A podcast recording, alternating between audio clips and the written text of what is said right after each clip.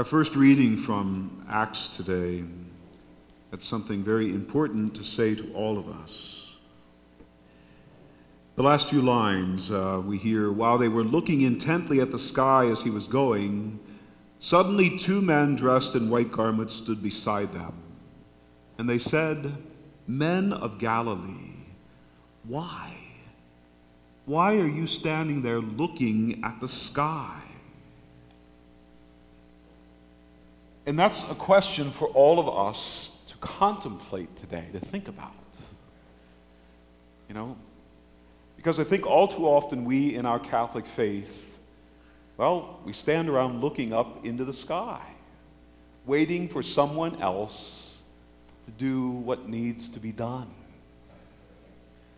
And as a result, there's a whole lot that still needs to be done. You know, I am reminded often in this community of how very, very important we are to one another. How we, you know, we, by, the, by our very actions, by the way we show our love for one another, uh, how important that is. This morning uh, at the cathedral, there were three young men who were ordained to priesthood. And as it is every year, a very, very beautiful and wonderful celebration. It is always a reminder for, and an important reason for us priests to attend, to you know, be reminded of what it is that we've entered into with our lives, and uh, to see that, yes, there are those who are willing to follow after us and uh, uh, to pick up this same work. And it's a very beautiful uh, reminder as we hear the words that are prayed over these young men that uh, you know, what we've been called into. Uh, this morning was very, very special for me because one of these young men I have known since he was about three years old. And uh, I was, it was my first year as a parochial vicar at St. Andrew's in Milford. And I became friends uh, with his family. I was over at their home rather often for dinner. And uh, it was always good to see the kids, the three brothers. And as his sister came along, it was actually asked to be her uh, godparent uh, at baptism and baptized her. And so good to see the family today, but to be reminded, as I have been often by his mother, that I was one of the reasons why he became a priest uh, was a good thing to hear. And uh, to see her, you know, today very overjoyed at uh, what he has now entered into with his life. And this past Friday, we had two young men here who are in our school who, a couple of months ago, their mother came to me and she said, My boys want to be baptized. You know, they've been in this school now for a few years, and just the very um, life that they have come to engage in with the other young men and women who are a part of the school community had them at the point of their young lives of wanting to be baptized as Catholic Christians. And they didn't want to do that on a Sunday when most of the community is not that familiar to them. They wanted to be baptized in front of their friends in the school. And so Friday morning, uh, we did that. Uh, third grader and a seventh grader baptized and confirmed and uh, received their uh, First Eucharist in the midst of the community that helped them to know God's love. And it's important that when each and every one of us, as we mature, as we come to realize what our baptism calls us into, that we realize it is important for us to no longer be standing around and looking into the clouds, but to make something of our lives that is of love.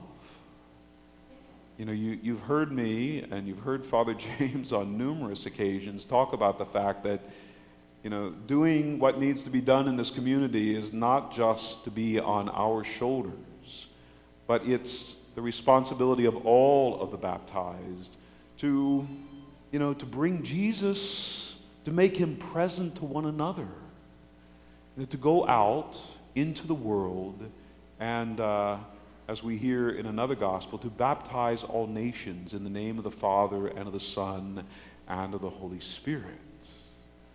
You know, it seems to me that the followers of Islam today are doing more about converting people in the world than we are. Not in the way that I believe God calls us to do that, not by scaring people to death and threatening them within an inch of their lives if they don't become followers of Allah, but by the love of God.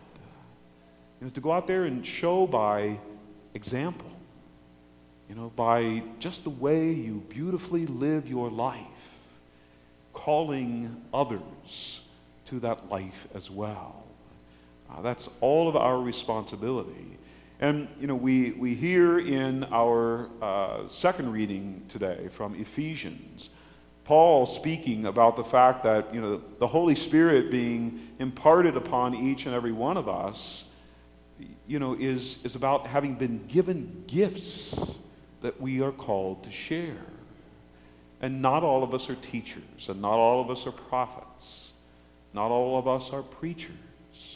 But each and every one of us has been given gifts by God that we are called to share, first and foremost within His community, and then certainly out there in the world as well. Uh, again, you know, the priest goes through years and years and years of seminary, and we're, you know, it's drilled into us. You've been given these gifts and you've got to go use them. Well, I don't have years and years and years to you know, get it into your heads or hearts either. But I ask you to open your lives up to seeing who you are as God has created you and, and taking those gifts and using them for the purposes of bringing others in love to Jesus Christ. But of course, you know, you've got to have your own relationship with this Lord of ours in order to be able to do that.